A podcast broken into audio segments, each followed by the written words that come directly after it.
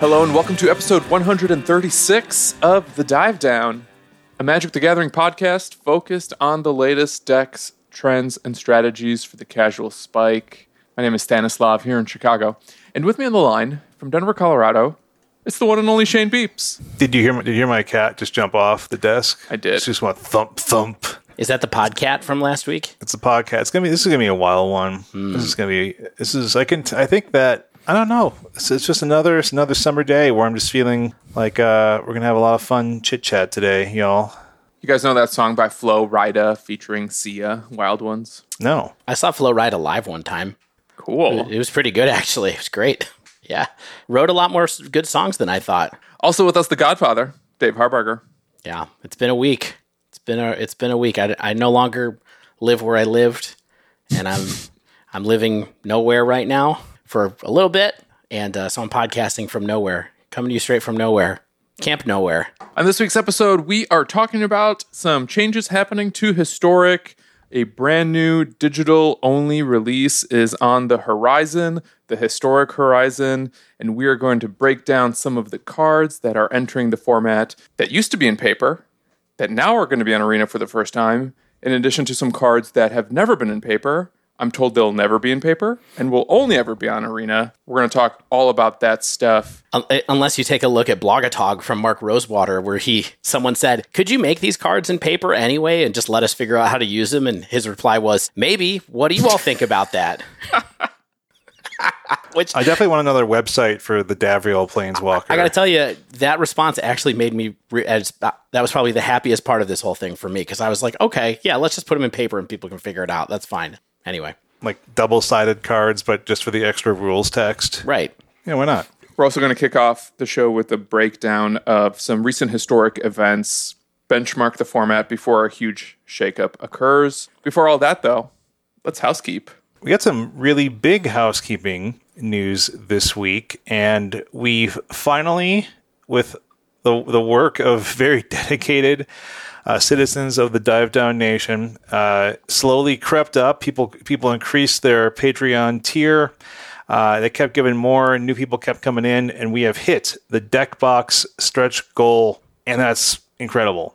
Thank thank you to all of you who have uh, helped us get here from you know the very first uh, patrons on like the first day we started the the, the Patreon uh, to people who have you know been with us for what two years at this point Yeah. with the with the Patreon so it's just bonkers um, and it, it's super uh, super awesome so we are already in communication with the people who will make the deck boxes getting pricing getting scheduling but just up front, these deck boxes will be a process. Okay. You know, like we have to get the art finalized.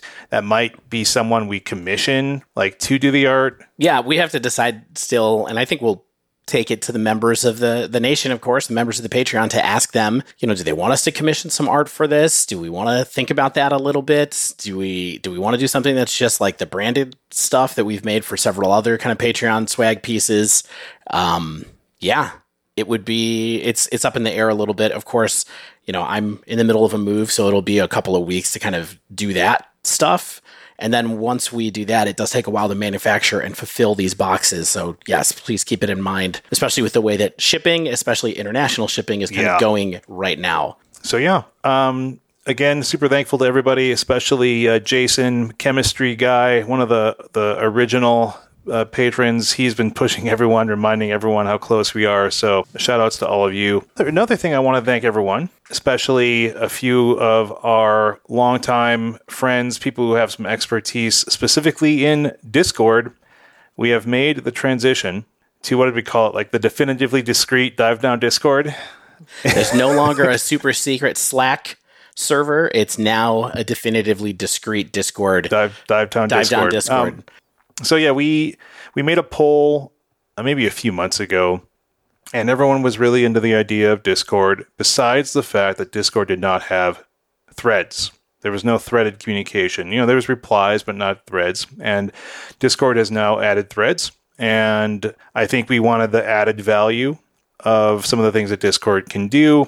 There's a lot of, you know, a lot of community elements of Discord that Slack just doesn't support. And also Slack is designed for paid workplaces and like, you know, deletes your chat after 3 4 days. So we just thought it was about time and I wanted to thank people, especially Lou, uh, for being you know, uh, I worked with Lou a lot on the, the tech transition, getting everything set up, and then Aaron and Mickey S, one of the Mickey S's, uh, for volunteering to be kind of like IT help for the community. Everyone's stepping up big. The transition has gone smoothly uh, except for today when Patreon kind of messed stuff up a little bit. But we'll get over that. And so, yeah, if you've been wanting to wait for the Discord transition to be involved in the community, uh, you should now probably have already got an invite. And if not, feel free to join up and, and join the Dive Down Nation. Yeah, and exactly. And if you've been waiting to join and support us on Patreon because you prefer Discord to Slack, like now we're on Discord, we're where everybody else kind of is. So you can check in on all your favorite content creator neighborhoods that way. You know, we're looking forward to doing you know, trying to do small stream, small informal streams maybe on Discord, you know, maybe just doing a little bit of screen sharing in the Discord instead of trying to hop on Twitch and do all that stuff. You know, if I fire off a league some Friday night, I feel a lot more inclined to just share it on Discord than I do in, you know, go through the whole streaming stream workshop and all that kind of stuff that I don't remember. Anyway, I think there's a lot of potential in Discord now for us. So we're excited about the transition and we hope that you'll join us. Do you guys like the new Discord? Has it been an adjustment for you? Yeah, I don't really use Discord other than, I mean, I'm a member of a couple of other Discord services, servers from uh, Patreon basically, but I never, it's not part of my regular consumption of media. So I'm just getting used to using that app. Mm-hmm. But, but the dive down is the only thing I use Slack for before at this point too because my job doesn't use it anymore and so it didn't really make much sense for me to stay there either um, but i like it it feels like it's more apt for what we're doing here for sure I like seeing what everyone's doing on their computers. Like, yeah, that's the creepiest thing, right? Stanislav like, is listening to Spotify. Shane is playing Laser Shoot Larry. No, which one? Three. Dave is that's playing Space Pinball for Windows ninety five. Oh man, Temple of, you know, it's all me. It's Temple of Apshai and Bar- Bard's Tale. Bard's Tale 3. Montezuma's Revenge yeah. on your Apple 2GS. Ultima 4. Awesome. We did get some some Patreon love too, right? Didn't we get some oh, yeah, increased I mean, tiers? Part of that. Yeah, part of that, part of the deck box final push, we have uh, Kilgore Trout, who is the aforementioned Jason, uh, Stiv, Trevor D, and Jack J. Um, we also got some new re- new reviews. Obo Mobo and Thurman 10. We definitely thank both of you for your for your reviews on Apple Podcasts. We appreciate all reviews that come in, and we uh, we review them and, and think about all of the feedback we get. Absolutely. And if you want to join us on Patreon, you can find us at patreon.com slash the dive down. And if you want to support us when you're playing Magic, you can go check out Mana Traders, our longtime sponsor. We think the best place to rent Magic the Gathering cards. After all this time, still, you're still the one. And you can use our coupon code, the dive down 2021 to get 15% off of your first two months of rental services from Mana Traders. That's manatraders.com. Yeah. And so on the news desk this week, we're very tight this week. Uh, you, can tell all the cues are right on time and everything. Um, on the news desk this week, we have Stan because we're going to do a historic focused episode for the first time in a long time. Stan's going to do a, uh, a breakdown of some recent historic tournaments to get us re- reacquainted with the metagame. Hmm. Thank you, Dave. I'm really excited to talk about historic today, just because we haven't really had a lot of time with the format since Brainstorm got banned, and you know, so often post-ban formats are this fun Wild West environment where people can really experiment and demonstrate their brewing and skill. In well, in we games. haven't had a lot of time, Stan. But besides you making Mythic, you know, I mean, just casually, just you know, Mythic Boy. You know, a lot of bathroom breaks. 21st century Mythic Boy, Stan. Yeah, so, you know, in the waning days of the historic as we know it, I thought an interesting way to kind of help measure the impact of the upcoming Historic Horizons release will be to see where we're at now, get a lay of the land, maybe test our own expectations of what's good, popular, prevalent, even viable in this current format. And we had this really nice sample of 81 decks from the last four Insight Esport qualifier tournaments. So you can see all the results from those on MTG Goldfish or MTG Melee. I put together a pivot table because it's the only way I really know how to think and organize my thoughts if it's in a chart. And what I'm going to do is I'm going to run down basically the biggest buckets of decks that saw play in these events, and then we'll talk about uh, the most winning decks as well. So those that went X1 or better in these events. With me so far? Yep, absolutely. Cool. So across these four events from basically the last week or two, the single most popular deck in a post brainstorm environment was Jeskai Control. Oh, cool. It made, thing, it cha- made a lot of change in the format, I see. Yeah. Of the 81 decks, 20 of those were Jeskai, just about 25% of this tournament. That's a pretty big slice of this this pie. Bigger than what we saw last week when we were looking at, you know, the the modern competitive environment post MH2. So what's what's Jeskai Control looking like right now? I open up like a, a deck list or two, and it's it looks like it's still trying to do like some Magma Opus, Mizzix Mastery type shenanigans at times. Is that correct? Yeah, it's it's kind of hard to even like quantify what the specific differences are. You know, some people are running portable holes uh, in search for Escantas. They're running a little bit of extra removal with Justice Strike because of those slots that opened up from Brainstorm. Prismari command now comes up, I think, a little bit more often. Mm-hmm. But But they got to get rid of those hammers. You know, I mean, That's right. You know, it's just you know hammer time. you know, sometimes you come Oh, up wait, against a historic? Hold on. Koloss deck. Hold on a second. Hold on. We're talking about historic now. I get it. Was that a bit, or were Wow. you confused? I think he was actually confused for a minute there. I'm just going to let the listeners decide.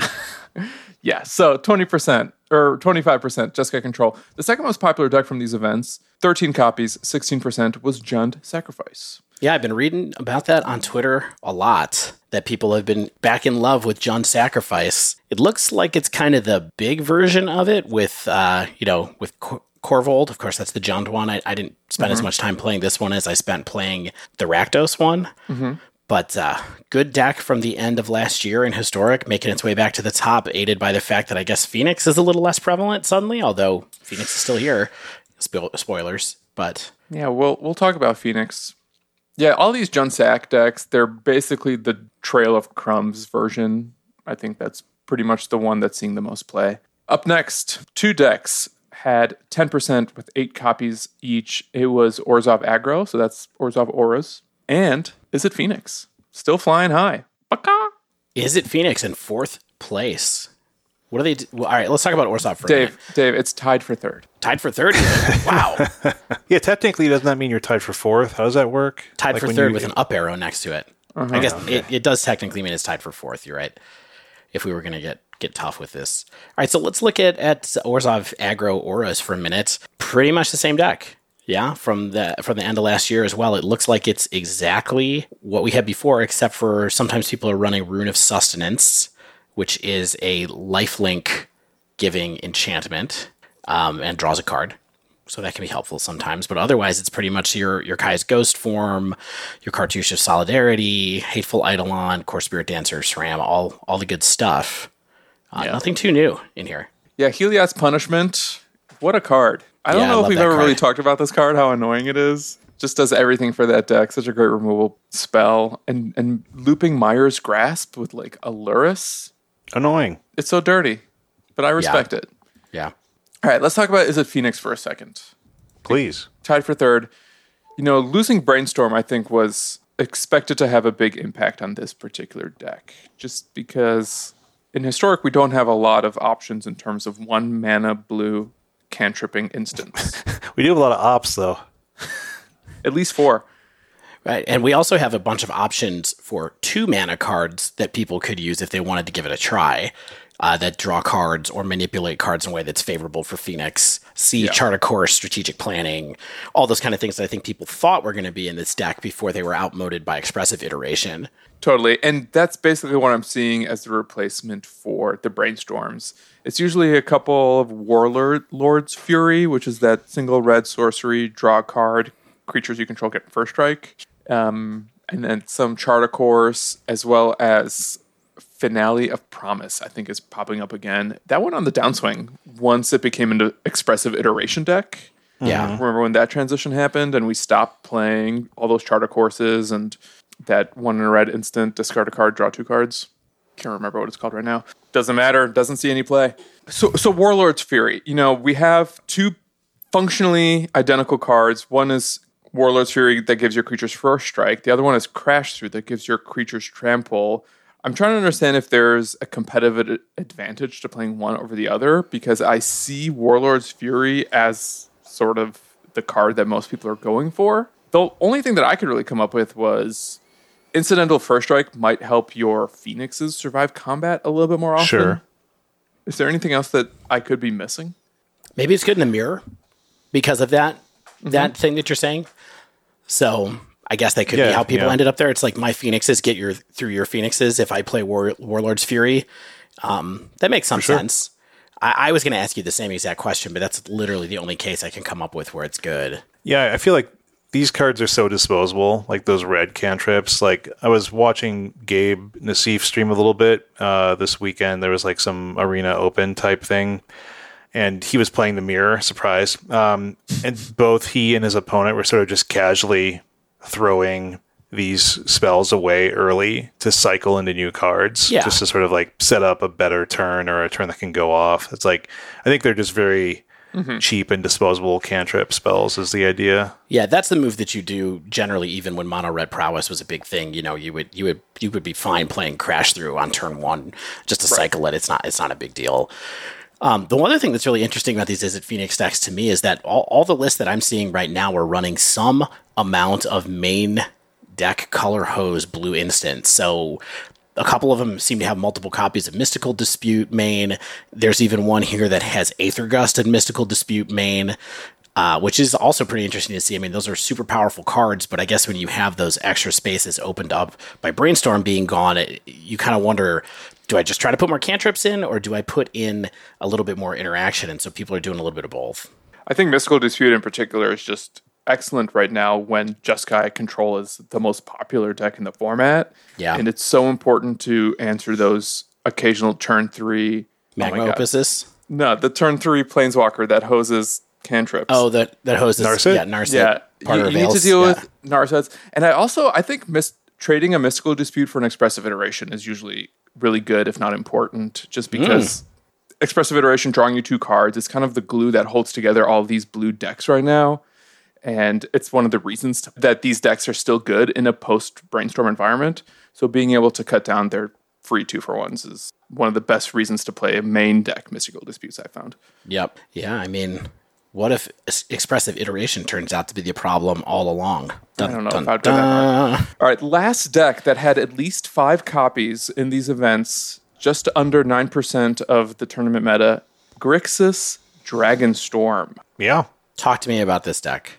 It's a deck. Is this just a different version of Jeskai that just uses Dragonstorm instead No, of Jeskai? it is I mean, not. Dave, this does have Bladewing the Risen instead of Torrential Gearhulk. It's very I mean, similar. You know, you know what I'm saying. I would argue that it's a different version of Velomachus Turns, Okay. in that it's a graveyard combo deck that wants to use Mizzix Mastery to close the game out. Yeah. It can runs do Faithless Looting, too, it- right? Yeah, so, so it runs all these like discardy pitch cards, such as Faithless Looting, um, sometimes Prismari Command, other you know two mana instants and sorceries that basically cycle cards from your hand, let you draw extra cards to put a dragon storm into your graveyard that then you target with a Mizzix Mastery, Mastery, and then with Storm two you get two dragons, Bladewing the Risen, and Terror the Peaks tends to be the the staple targets for the for the Dragonstorm. Got it. And then you kind of Look, went at, from there. look at that dragon. It's got like big teeth. That, that thing rules. It's like a skeleton dragon, skeledragon. It's a zo- it's a zombie. It's not a skeleton. So Oh, it's a zo- so okay. you're you, you're going to have to be a level four cleric to be able to deal with this. Level one turning won't work on it. You know. Got it. Yeah, right on. Yeah. I, th- I think there's one thing that's really important or annoying about this deck and this card is that it used to be th- this dragon we're talking about, this black red uh, Bladewing the Risen.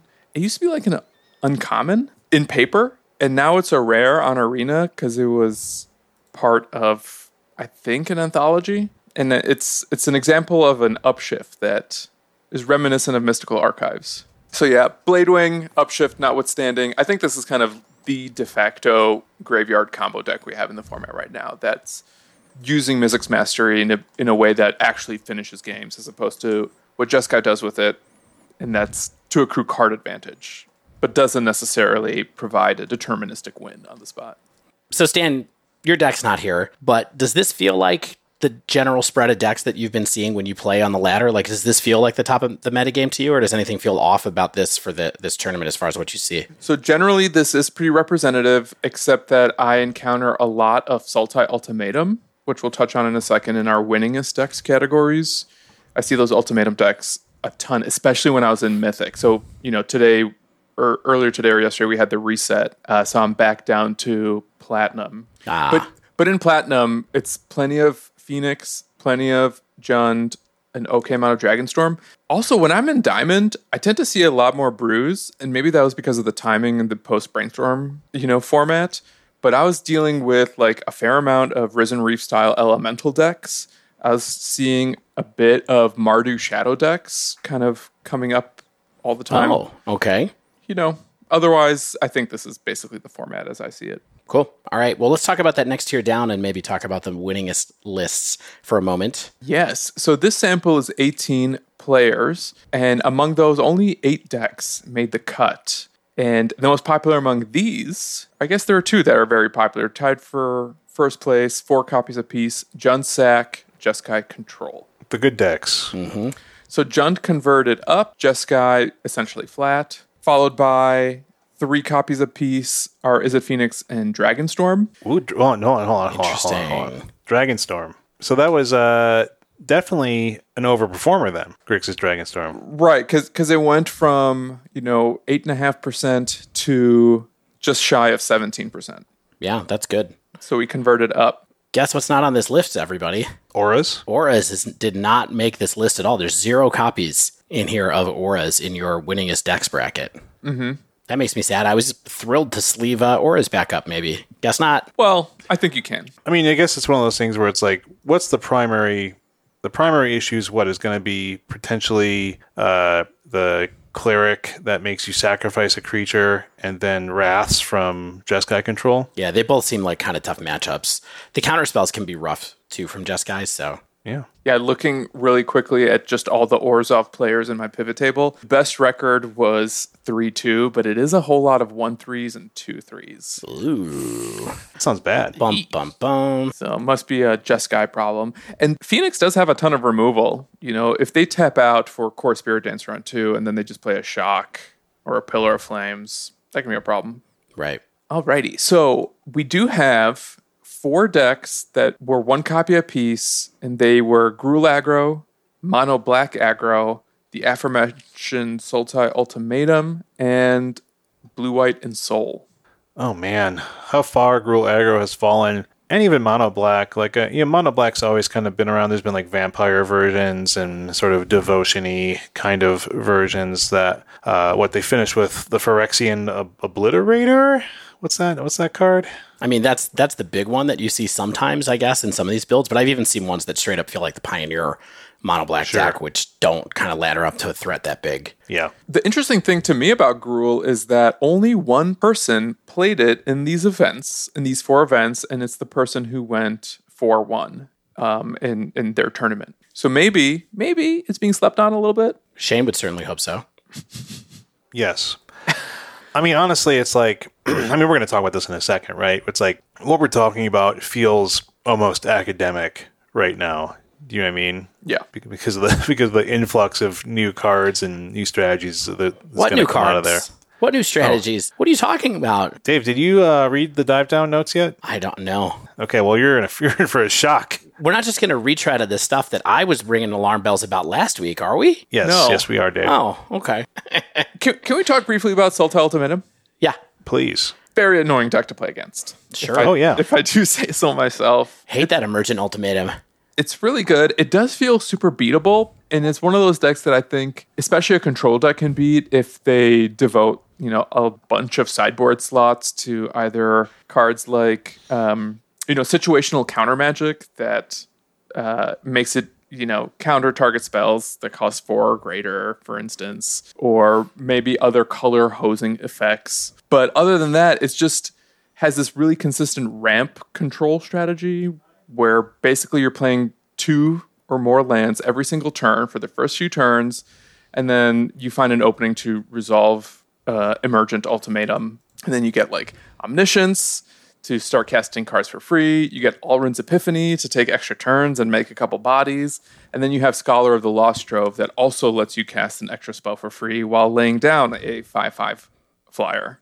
I think this deck is a little better than it's being represented. Quite a bit. This Sultai Ultimatum deck, it's not necessarily doing anything super new either. I, I don't know. Have you guys encountered it? Do you agree with my assessment that maybe it's actually underplayed? I think that deck is just always going to be pretty good in a lot of different ways because it's super powerful and it just has a great a great payoff and uh, you know there's always going to be someone flo- floating around trying to p- play the big spell Sultai deck because there's a lot of good spells that fit in that shell and Yeah. so it's just um it's it's going to be around certainly I've tangled with it a bunch of times and hated it each time So, if this is what the format looks like now, the way I really wanted to close out this breakdown section is to kind of pose this question of what we could or should be looking out for in Historic Horizons.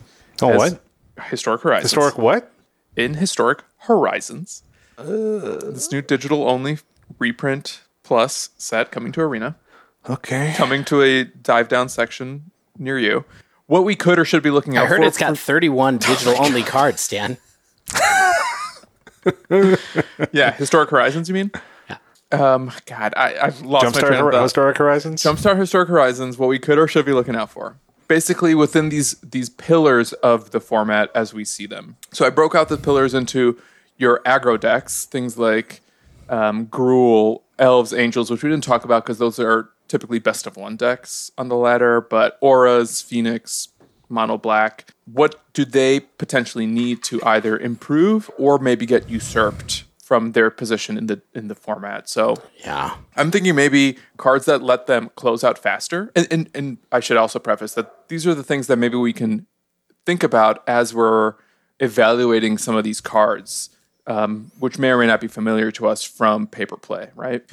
But in aggro decks, like, are we looking for things that might help us close out faster or recover from sweepers that these control decks have plenty of?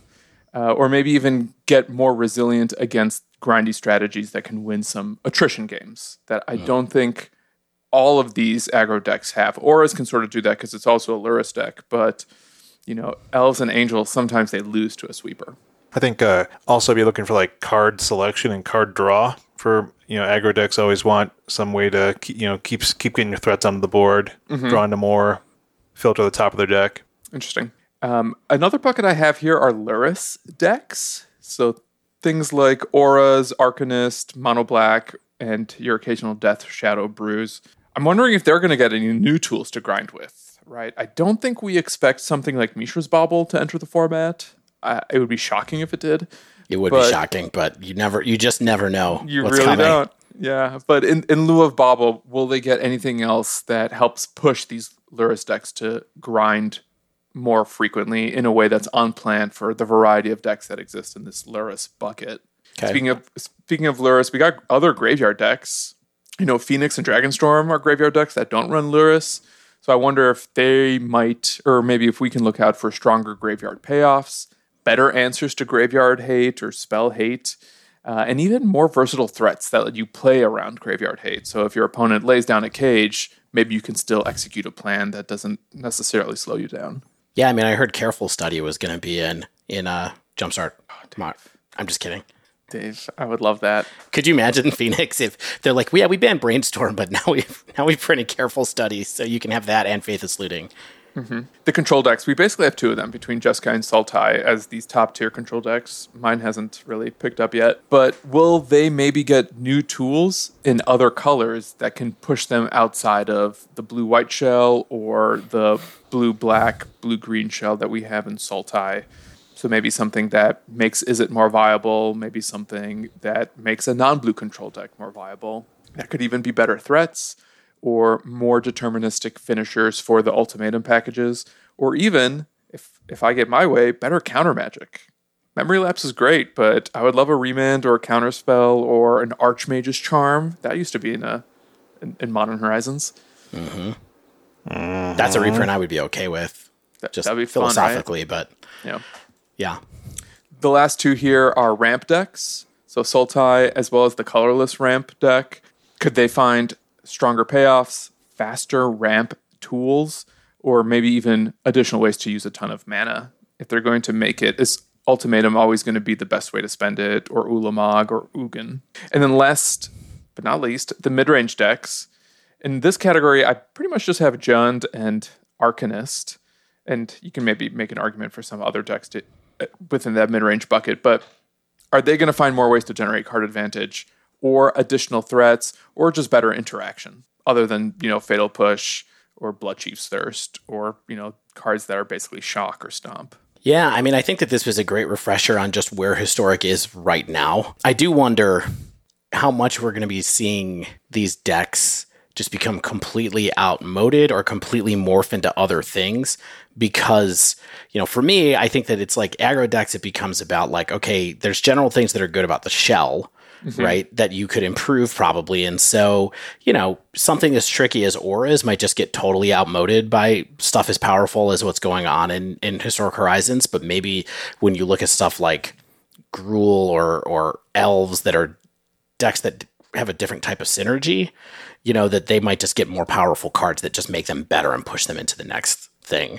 I think that with the graveyardy, cheaty, rampy decks kind of things, those could just be totally different decks depending on what cards are in here because those cards are those kinds of decks are often so reliant on a specific like set of cards that have a really powerful synergy that something might come around and just place pressure on that type of deck to just be a completely different set of synergy cards, right? Like, what if suddenly it was like, oh, you can make Adnaz in in historic. You know what I mean? Like that's a totally different kind of vibe combo deck than than these cards are. Even mm-hmm. though sometimes they kind of play like combo decks. Sure. And then mid range, yeah, of course, it's going to be like, are the mid range cards going to be good enough to make them even a factor in a format that's as powerful as what this turns out to be? That's that's the thing that I think is the big question for me there. But there's a lot of decks here. There's a lot of decks on this list that have been decks in historic for a long time, and so it's interesting to see to see us kind of be like, okay, here's where the metagame's been for like three or four months, and now we're gonna have something totally, totally new because this infusion of cards is like, you know, it's 400 new cards basically, 375 new cards. So we'll see. It's a whole set, or really a set and a half, kind of of cards. I, th- I think you bring up a good point that even though we have some of these post archive decks like Phoenix and Jeskai Gruul, Auras, um, you know, arguably Death Shadow, Arcanist, of course. Like a lot of those decks existed before the archive and kind of have endured. And I think that speaks to their relative t- power level. And at this point, the Horizons formats would have to be very disruptive and very strong, I think, to kind of dethrone some of these mainstays. Certainly possible, but I think that's kind of the the looming question about the impact of the format. Yeah, that's the the weird thing, right? Is like I think we're I mean we're kind of skipping into the dive down segment already, but like the the the power level of the anthologies and the power level of some of the jumpstart cards and things like that of all and the and the mythical mystic archives have already kind of like stress tested historic against modern power level cards. Mm-hmm. But we are entering a, a, a, time when we were just we were just saying, hey, these cards that were designed for modern uh, we're to see how they do in uh, historic. and that's going to be a, a, new stress test and a new way for people to experiment with deck building and, and see what can stand up to that or what can incorporate that. And I think that's uh, potentially exciting, all things considered. Yeah. All right. Before we just backdoor into this dive down, how about we take a very quick break, catch our breath, have a sip of water, and then when we return, we are going to talk about historic Jumpstart Horizons digital set of the future. Stay with us.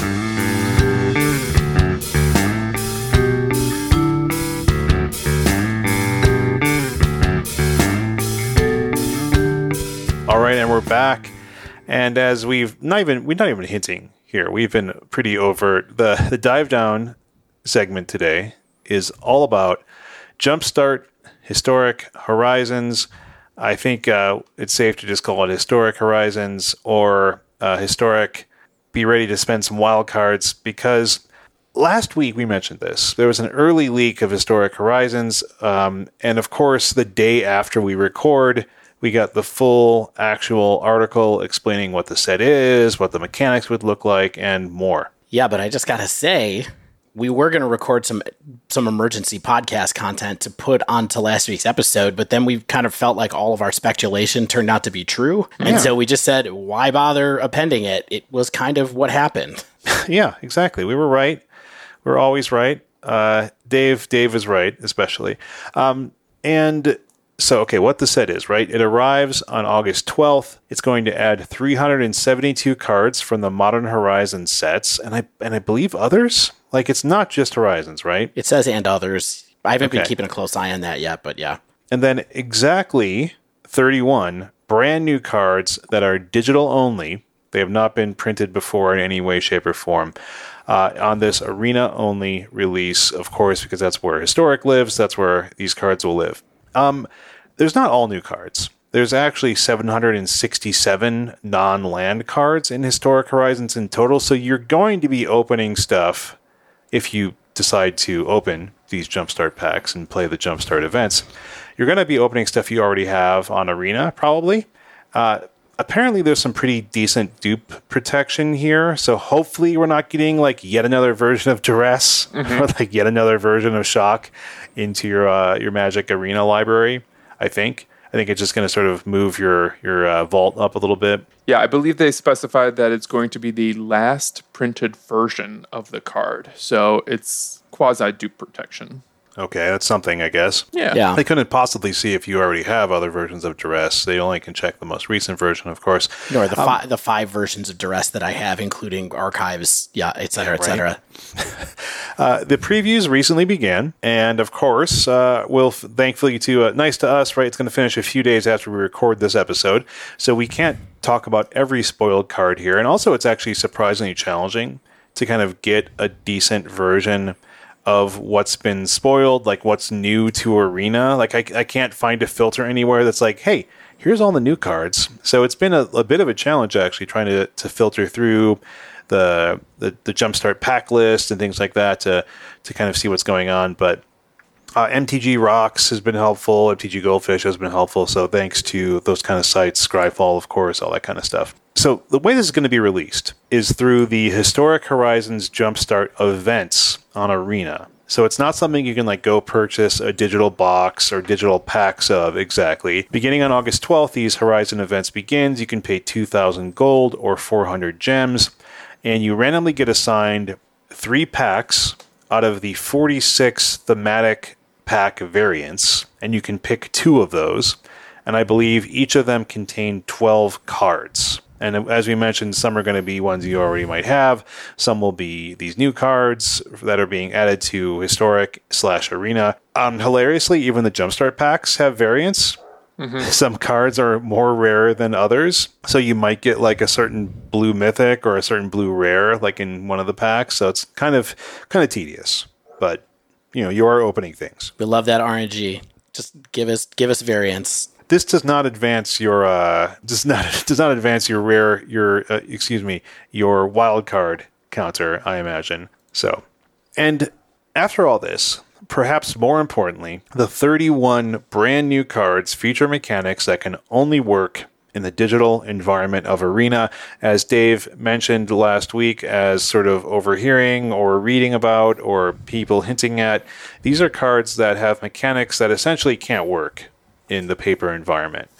So I think it makes sense for us to dive into these mechanics now, and I'll just use the exact language from the announcement article. Uh, and so we let's start with Seek. Seek is, uh, like, like I said, here's the language from this article. Powerful tutors. Grab a random card from your deck that matches specific criteria, no shuffling, and no time spent looking at options. It just grabs a card that works out of your deck, and the game keeps moving. So here's an example Manor Guardian, two and a black for a demon, four three. That's actually pretty good stats for a black two and a black, excuse me, two and a black creature. Uh, when Manor Guardian dies, each player seeks a non-land card with mana value two or less. So Manor Guardian dies. You and your opponent both have a card with mana value two or less from your deck just appear in your hand. It just is a random card that matches the criteria. You're not going into your deck. You're not you're not scrolling through the cards. You're just getting something appearing in your hand. Yeah. It's interesting the, the way that the language is written around this because this is not really a tutor effect, because it pulls a random thing that matches the criteria out of your deck. So it's Yeah. like I, I do think that what, what's going to happen with Seek is there's going to be you know they're playing around with lots of different things. There's a mana value one, like you pointed out.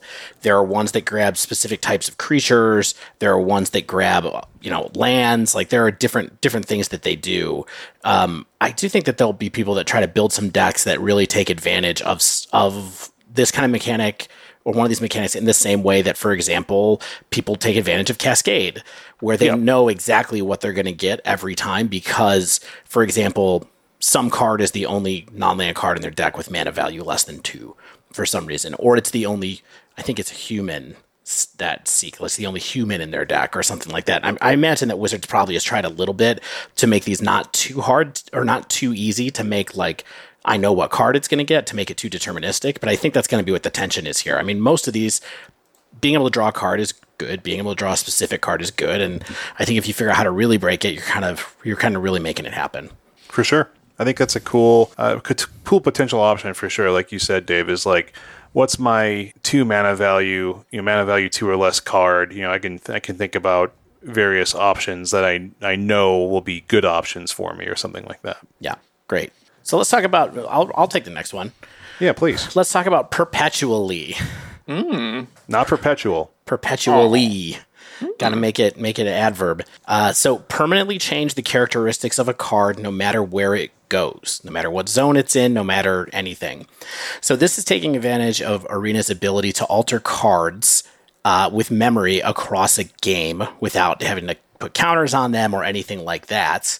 Um, so you can do add powerful benefits and unique changes, add strategies found nowhere else in Magic is the, how they described it. Shane, I think you mentioned somewhere and maybe last week that this is something that happens in Eternal a lot, which is Yeah. a game that I think some Magic players have dabbled around with here and there. Certainly, a bunch of Magic players worked on designing it. For sure. Yeah, I think it's that that's a fundamental aspect of that game itself. Like cards just do it. There's no there's nothing that's like, oh, this is a perpetual instant that like debuffs something or buffs it. Like cards just maintain stats and keywords between zones.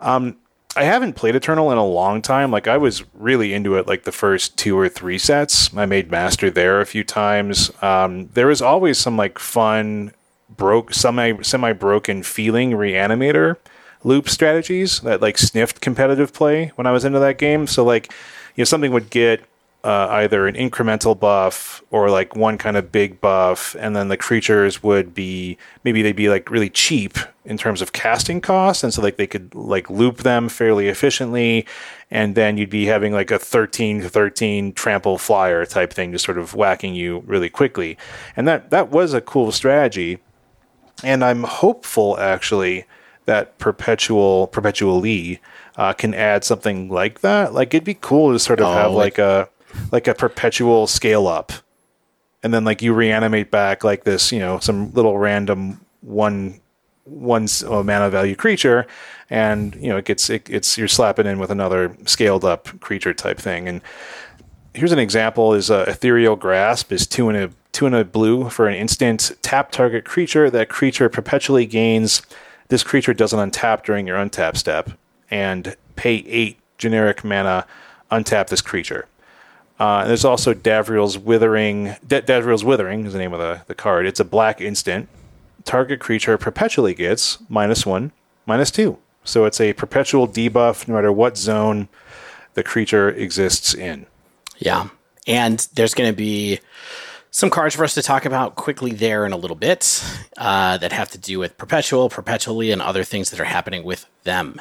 I kind of like this particular mechanic. I mean, Oh, it's great. It's strictly user experience, right? Just making it a little easier to keep track of things, as opposed to some of the other digital mechanics we're going to talk about. But I think this is one that, in theory, it could exist in paper. It's just so much Yes. easier to execute it digitally that I think it um, doesn't necessarily break the game on its own.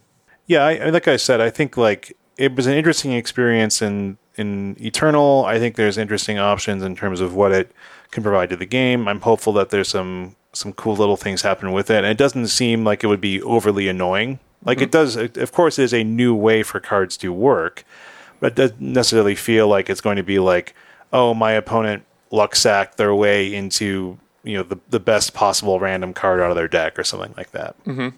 But Stan, tell us about tell us about a mechanic like that in Yes. Conjure. Con- I think it's pronounced conjure.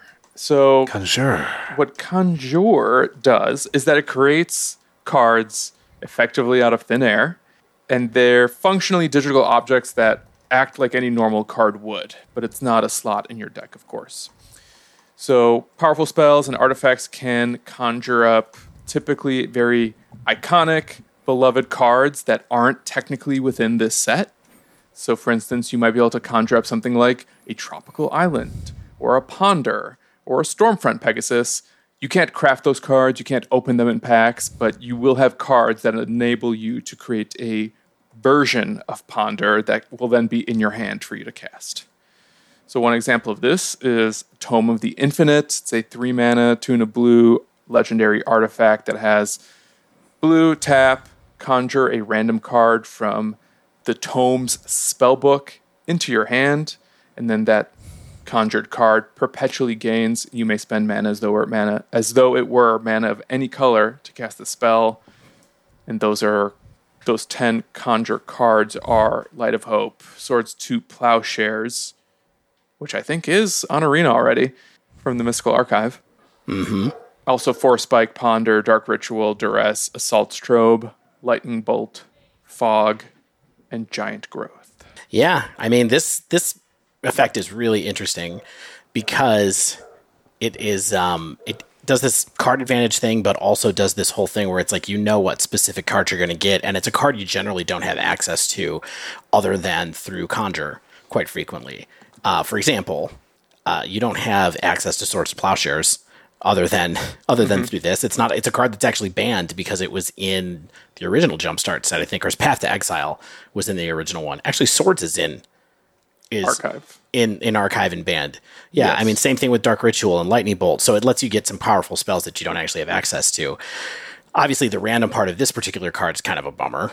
Um, but there's some other ones that are powerful in the sense that you know they can conjure an extra land for you.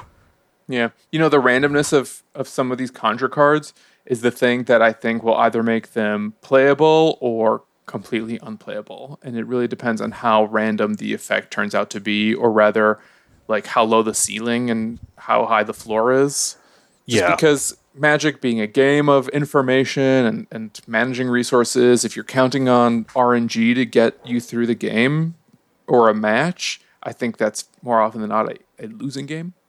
Mm-hmm. So these conjure cards I think are interesting in that they kind of test the limits of this game and this format, but because they're so random and I'm not seeing any ways to break the randomness yet, my expectations for them are pretty tempered. Yeah, I mean they're not all random though. Like there's one that conjures a Stormwing Pegasus, which is a good, going to be a reasonable limited card, I think. So you know what you're going to get every time. Uh, Kiora, the Planeswalker, I was going to talk about a little bit later, but it conjures a Kraken hatchling that you can later play and sacrifice to turn it into an 8-8 Kraken. Like there's there are ones that conjure specific cards so they can be part of your plan and they're just really it's just really a way to have card advantage then. It's sort of like a way to have a token but make you pay the casting cost for the token basically. Um, and then there's that one uh, merfolk that conjures a tropical island which is just a, a lot of fun and kind of a callback. But i mean that that can be a decent card to help fix your mana. I mean it's a one mana card that fixes your mana and gets you a dual land which seems quite good really um, so I think there's a lot of potential with this kind of stuff. The random ones less so than I think the ones where you know what's happening for sure. Okay. And there's also kind of like mechanics that don't really cleanly fit into any name, right? It's just sort of random, like Davriel Soulbroker. And essentially, this is like that unset Urza Planeswalker where you had to go like a special website to see what see what he did. Uh, Davriel Soulbroker is two black black with a for a four loyalty walker. Um, the plus one and the minus three are normal. So until your next turn, whenever an opponent attacks you or planeswalkers you control, they discard a card. If they can't, they sacrifice an attacking creature. The minus three is target creature perpetually gets minus three, minus three. Here's here's the weird stuff. The minus two. Accept one of Davriel's offers, and then accept one of his conditions. Uh, there are a lot of offers and a lot of conditions. I think there's eight of each. Actually, I'm not going to eat up like three minutes of time reading them all. But basically, you get to choose from three of the options that are displayed to you randomly.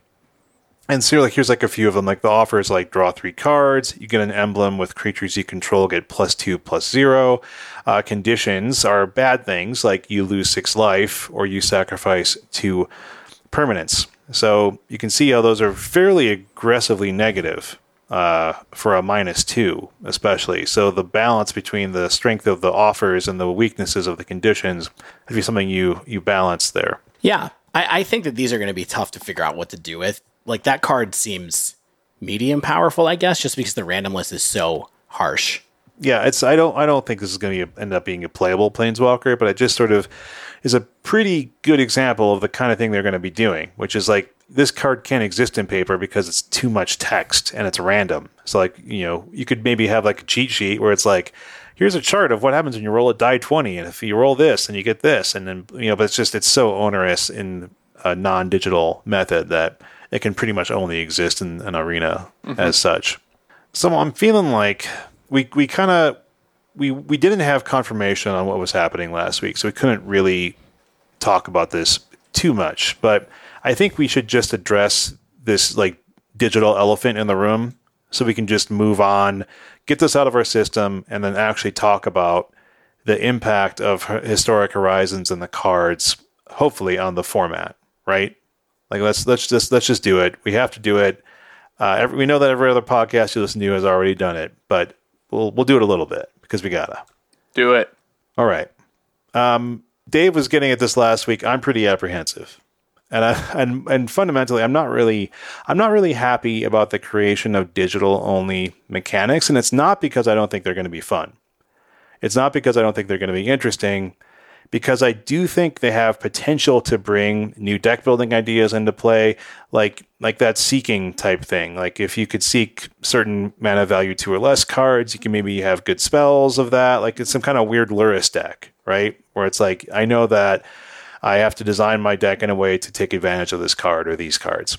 But I, for me, I do feel like this is quite possibly the most impactful decision that WotC has made since the creation of the reserve list. Or like if you know whatever decision you think was the most impactful to Magic in the last fifteen to twenty years. And the reason I'm saying this is because I think this is the beginning and I truly think this is just the beginning of the evolution of Arena into video game magic rather than the digital emulation of paper magic. Yeah, one thing I would hope is that this is really the beginning of the evolution of historic into the video game magic. That's that's the, that's, that's the who knows. That's the thing, right? It's like hopefully, hopefully. Yeah, that is where I'm holding on to hope still at this point because um boy, it's going to be crazy if they start doing uh, standard style formats with digital only mechanics because then then where are we going to be at you know? Yeah. I mean and and I'm, I'm not just saying that as like a I hate change type thing like but the the thing really for me is that it's always been of tremendous importance to the game that we have a digital emulation of paper magic. Like uh, magic online attempted to emulate the economic model and the gameplay mechanics of paper. Arena started changing the economic model but at least kept the gameplay pretty much the same. I mean, I guess you could say that Best of One was a potentially more fundamental change than almost anything.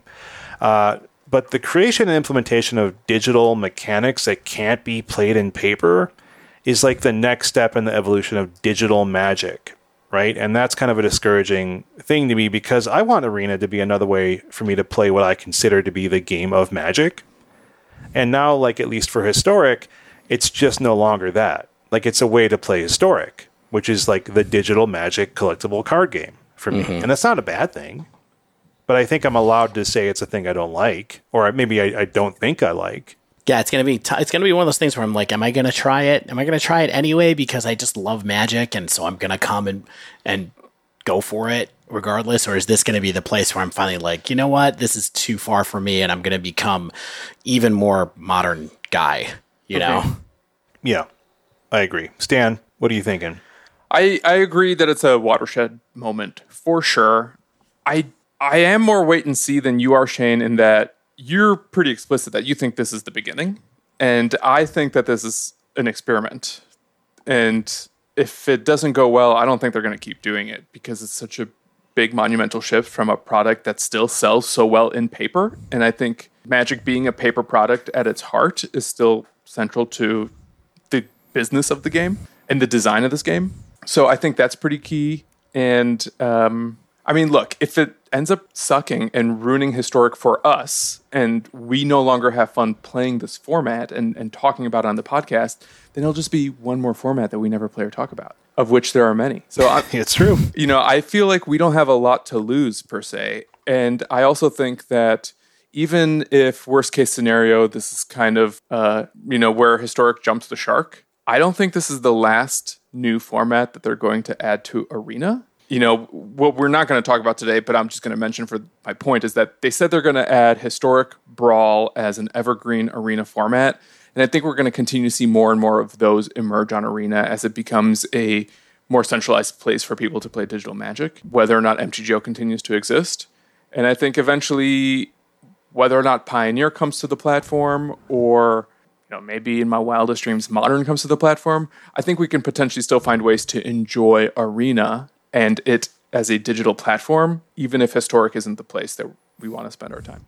Or at least that's my hope. So we'll see. Yeah, I, mean, I was just enjoying Historic so much Yeah. for a while there that I'm like, just the last couple of months have been kind of punishing. But I think that that's a thing that people who play a lot of Arena and get really invested in Arena are used to, you know, and it's tough to be a whale on Arena. I think is what I've seen like Brian Gottlieb say on Twitter a couple of times, where it's like if you're into it as casual ish, maybe you have a couple of different decks, but it's really hard to be a person who's like, yeah, I want to get invested and, and compete really hard and always have the best deck because they're just going to mm, change it so much all the time. I feel like, but that's maybe a topic for another day.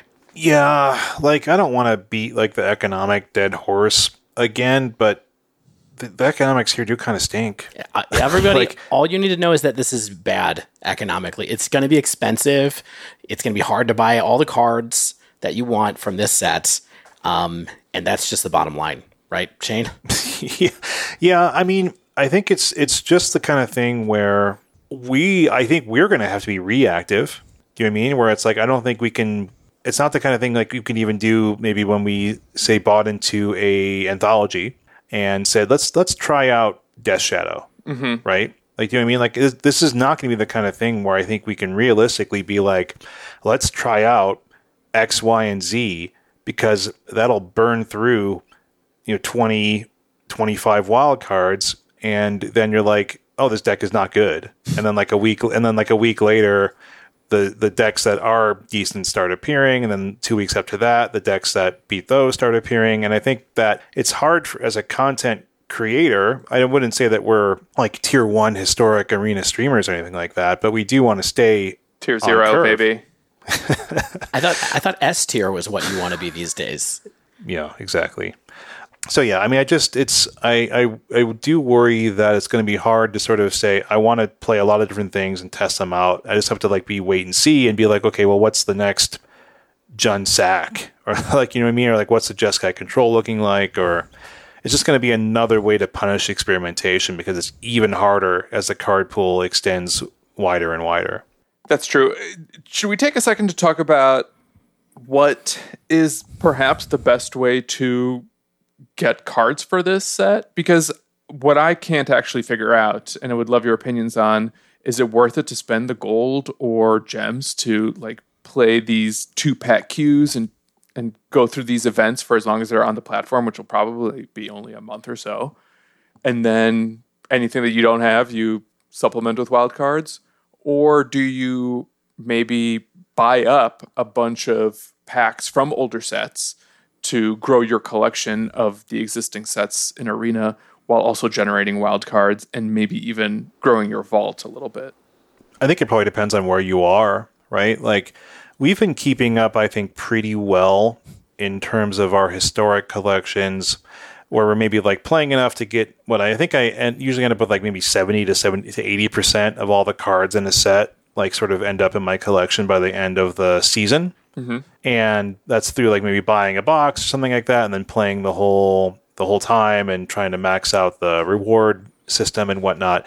But with this, like let's say you have done that and you're like, well, I don't want to I don't need to buy anything more. Like I don't need to open up Adventures in the Forgotten Realms or something like that, right? And so uh yeah, like so do you want to buy more stuff? Like do you just want to buy packs to get wild cards? Do you have time to draft? That's that's a different way of engaging with the game altogether. If you like draft and have time for draft and want to uh, you know spend that time to to build up your wild card collection, but I don't have time for that. I'm playing mm-hmm. modern, I'm making a podcast, I'm working, I'm you know doing all that kind of stuff. I want to be efficient with my time and my money. Yeah. And like right now, it's like I don't even want to buy Adventures in the Forgotten Realms. I don't think the set's very good. I don't want the cards for historic. Yeah. I mean, if we think about it one way, you know, a lot of times what we would do is buy 20,000 gems and just put it into a set. Right, we buy two of the fi- the forty five pack bundles, which comes out to about the same amount of money, right? Mm-hmm. And then open up all those packs. So and if, it was glorious. It was glorious. That's a lot of fun if you if you think about Jumpstart in a similar way, you said that it costs 40 gems to get into these queues. Yeah, 400 gems and 2000 gold. So basically it's like buying packs. Right. You're so, buying like you're buying you don't get to advance your pack little rotator for the wild card for one. Right. Mm-hmm. But you get so that's 50 entries if we were to put the same amount of money as we put into sets in the previously. 50 entries. And so if you get two different packs to choose from, you know, it's 100 packs of Jumpstart sort of for the same amount for 20,000 gems. Um, you yeah. know, I, I, I don't personally, the, the big thing about Arena though is that it's really hard. You know, you don't usually open the cards that you want. And so the wild cards no. are really important. Yes. And so I guess if you were going to put a bunch of money in and go, look, I'm going to buy into to Jumpstart for the same thing I've bought into other sets for, uh, maybe it's worth it to do that just because it actually is kind of more cards than I was thinking it was originally. But, you know, so few of these cards are going to be cards that I think you actually want to play with that it makes me, um, you know, without the wild cards, it is a little bit like lighting some gems on fire. Yeah, it's tough. I think it's just going to be a matter of like, hopefully, you've been saving some wilds uh, for the the value commons and uncommons and then maybe you get to. I mean, like I said, I'm gonna have to wait and see to to what I'm gonna use my uh, rares and mythics on because I don't want to. I don't want to burn them on an experiment. Yeah. So yeah, I mean, I feel I feel bad for the people who are like hardcore historic invested because I do think that this will be a cost sink.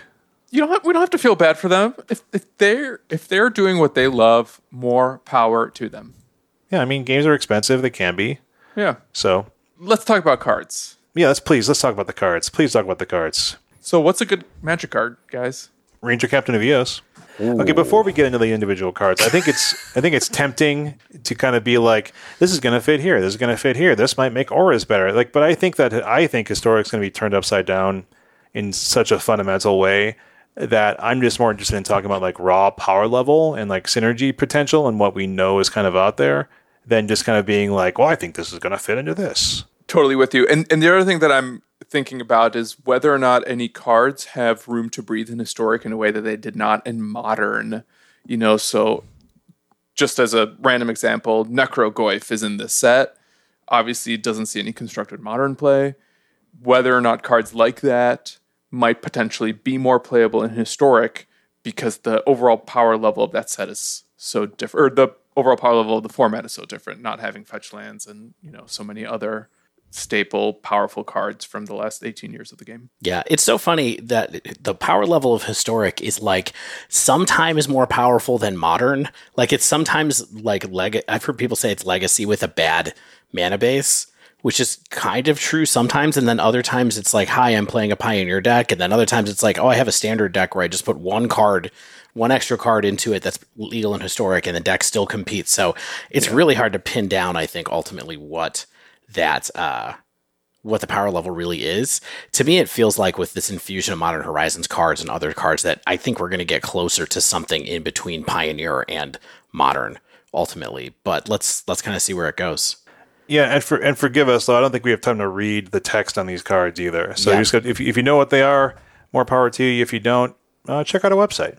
There's, there's a few of them. All right. So the first card we have on our list is Ranger Captain of Eos, a card I think we're familiar with, right? People have played. We've played it in lots of different decks. In modern, it's it's seen play in Mardu Shadow. It sees play in Heliod. Like it sees play in other decks where you want to search up Walking Ballista. Uh, what do we think about this card? It can fetch Death Shadow, but I don't think we have a ton of great one drops in the format. So I think in modern we saw it being pretty narrow. I think part of that is the mana cost, and part of that is the the tools that go around it. I think it's still going to be fairly narrow. Yeah, I mean, we don't have access to Walking Ballista in this format, right? It was not printed right. when Kaladesh came out. I guess we'll see if they change their minds. Like, it seems like the, a powerful card they can make a splash with in this set. I don't think that they're going to bring it because I think there's reasons that they didn't bring it into the format, but um, I think getting Death Shadow is actually pretty good. You know, the Death Shadow decks were Orzhov for a while. They played Ranger Captain of Eos as a way to search up two shadows or search up a shadow and that uh, Faerie Guidemother's card that gives a card flying. So you could kind of go like play a shadow and then give it flying with an adventure, um, all off of a range off of a, a Ranger of Eos. So uh, I think this card is good, and its its sacrifice ability is also often quite good. So I, I think this could find a home for sure it is another tool to give white text access to a two for one, which mm-hmm. I think is in itself powerful. That maybe whether it's Death Shadow or something else, like going into a white or Mardu mid range deck might be good enough. Yeah, spicy card that this can search up that I think sometimes people forget about in historic. The life gain decks are quite good in historic, and this card can get Serra Ascendant. Mm-hmm. If you mm-hmm. wanted to do something like that, plus being able to protect your team from a wrath also seems pretty good mm-hmm. with decks like that. So just something to keep in mind. Next card, I, am I'm, I'm hyped about this one. Esper Sentinel. It's a you know one of our new Modern Horizons two, uh, the white one drop artifact, uh, human, something like that. It's an artifact human. Yep. Yeah. I mean, this is a solid, cheap one mana value. You know, in white, it does a bunch of little things that you want. It's kind of a, it's like a, one of those cards that doesn't make new decks, I don't think, but like it makes other decks better. Like you know, maybe this is just another piece of tempered steel mm-hmm. artifact synergy. I mean, I think this could be a piece that goes into humans. Honestly, if there's a humans tribal deck that starts to emerge a little bit, especially with oh, yeah. one of the other cards we're going to talk about in a minute, I think that, you know, there's Hardened Scales is in this set, and we'll talk about that in a little bit. Maybe there's something going on there with some modular cards and, and hard, Hardened Scales. Um, you know, yeah. lots of stuff, lots of possibilities. We got a couple more artifact modular creatures like Arcbound Mouser, Arcbound Prototype. Uh, I mean, not to spoil it, but Zabaz is in this too. Um, so yeah, I think Sentinel is a huge addition. I oh, think yeah. I think as good as it is in modern, just by itself, without needing other cards in a deck to be like effective, like it doesn't care about uh, Mishra's Bauble, for instance. And right. I think because it's just so good on its own and potentially so versatile, I think this could be a, a new historic staple. Yeah, it's a solid. It's a very good one drop to get. Very good get for white. Yeah. New best color. Another great get for white, I think, is Restoration Angel. You think it's a great get? Interesting. Okay. I mean, this card sees modern play to this day, right? It's in like mm. random Kiki Chord, creature combo decks. Um, we know that there are some, uh, you know, like there are a fair amount of 80 card blink decks in Historic that kind of come and go with the format. They're not as popular these days, but they have been in the past. Restore Angel, not only is it a really powerful effect because it blinks other creatures, but it's an angel too. And a lot of the creatures in the angel deck have powerful ETB effects that I think this could be a new boon to that deck as well.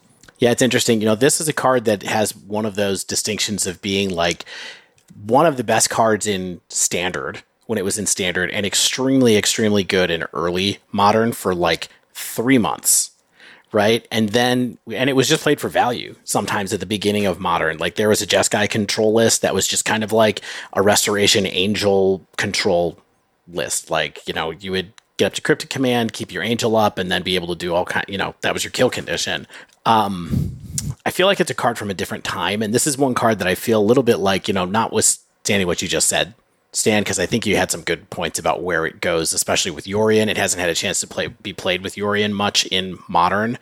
Um, maybe there's a home somewhere like that or in angels i worry a little bit about like this is a card that's going to look really powerful and then it's going to be just left behind by the format being way powerful than it actually is like this is almost like a standard plus card in my mind sometimes yeah, I, I think I'd have a hard time imagining Resto doing a lot for the format, but I'm fine with being wrong.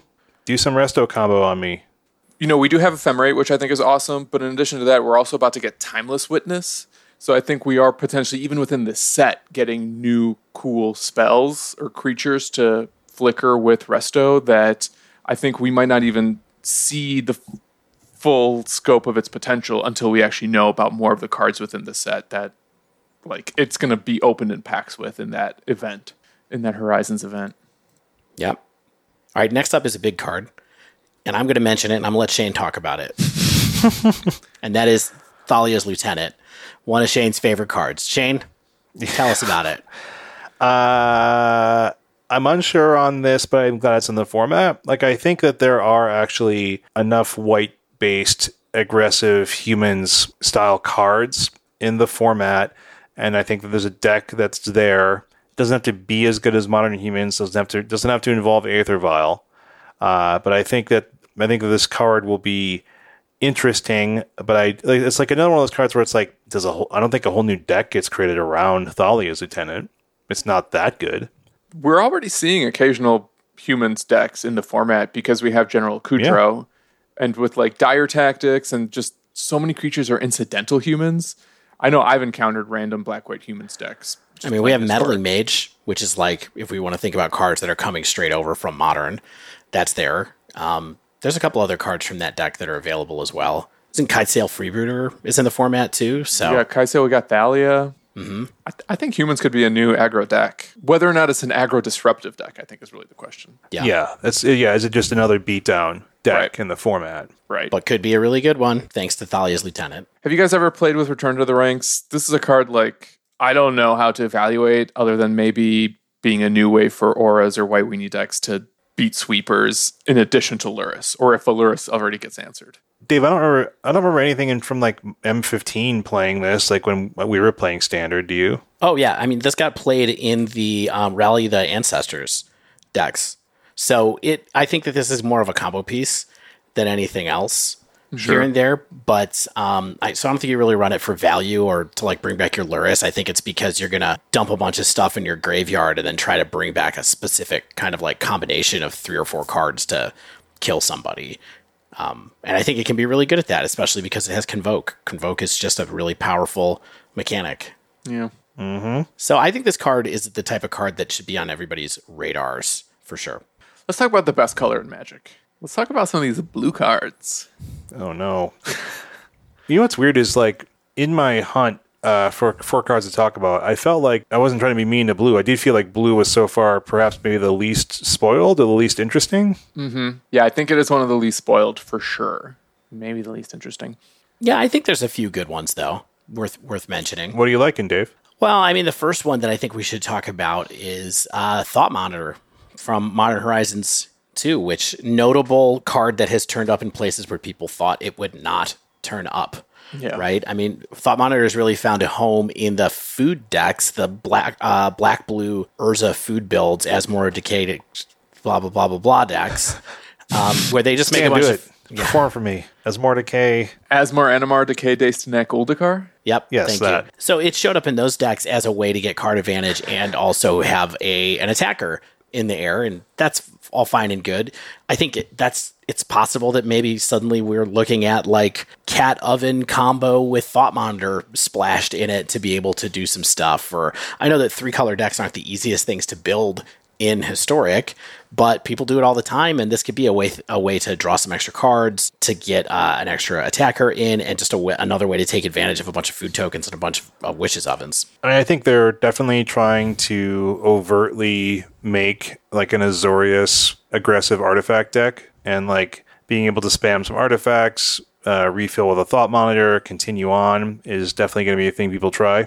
Yeah, I agree with that. Yeah, Thought Monitor is interesting. We do have like a fair amount of zero mana artifacts. Like we have Ornithopter. Yeah. And you have what's the, there's the the eggs, the cheap eggs are there. There's just uh, I mean there's Court Homunculus, there's Esper Sentinel, there's I mean there's Bomat Courier if you want to get wild. There's a, there's a lot of you know artifact aggression here. Tempered Steel was already a playable deck in historic. I, I think that it I think they're they're clearly adding red and blue variants on uh, aggressive artifacts in this set. Can I just say on a personal level, Shane, Yes. I, I love that you are so interested in this Tempered Steel deck. I can tell that your imagination is captured. I like the best aggressive deck. The best aggressive deck in the format will be the one that I build first on in historic. So I'm looking to see what's going to be the best aggressive deck. I, I I just think this is a deck that maybe you and I get to share together because Tempered Steel, it's like an Soul strategy. We all know Soul is one of my favorite decks in Pioneer, and just a, a deck that is near and dear to my heart, and having man. I something mean- that close in this format, I think is is exciting. And to hear you even talk about it, like I think it's a little bit against type, and I'm thrilled. I mean, Stan, we got Rise and Shine, man. We got Rise and Shine. I had to like, I randomly came across it in a in like a list today, but that's the one. That's the one in the blue sorcery from MH2 that makes a non-artifact. I mean, a non-creature artifact is a basically a four-four artifact creature. So go ham, make your make your uh, make your egg into a four-four creature. Right. And and we always had that three drop from like core 20 or core 21, skilled animator. So we might have like an actual insoulless Ensoul deck now. And who knows, maybe Thought Monitor will, will get there too. I mean, you're going to have Darksteel Citadel already, right? I think we have Darksteel Citadel. I mean, I don't know. I don't remember. We do have like the art, other artifact land that makes treasure tokens from the Forgotten Realms. No, Darksteel is not legal in historic. Oh shoot, I thought it was. Okay. Well, never mind that. That that's going to make the uh, animator deck a bit, the Ensoul deck a bit tougher to use for sure because you really want that indestructible threat. But Yeah. we'll see. There's a lot of effects now for it. What else do we have? We've got Kiora. Uh, Dave, you mentioned Kiora, the Tide's Fury. Yeah, I mean, just as like a, a digital card that I felt like nobody was really talking about. I just thought this was an interesting for CMC Planeswalker that gets a plus one with a to make a blocker that you I mean, you have to pay for it, but you can put it into play, and then the next turn you can sack that blocker and turn it into an eight eight, and that seems reasonably interesting for the casting cost. Yeah. It also permanently bubbles something uh, for one of its effects, which is also a plus, which I think is pretty good too. What do you mean permanently? I think it's until your next turn. Is that what it is? Did Yeah, untap target creature or land, prevent all damage that would be dealt to and by that permanent until your next turn. Oh, okay, cool. So it's it doesn't have the uh, what is the word again? Perpetually. Perpet. It's not perpetually bubbled. Yeah, it's just per, it's just uh, for a moment, but that's still a plus one, which is pretty reasonable too. I think. You know, speaking of cards that may have room to breathe in historic that never really got there in modern, I think Bazaar Trademage is really interesting. Yeah, that's like that's like the looter kind of thing, right? Yeah, yeah. It's three mana, three, four flyer. When it enters, draw two, then discard three. I mean, it casts Bazaar Baghdad is what it what it does, Shane. That's what. Oh, thank you what the the bizarre flavor is. Baghdad effect.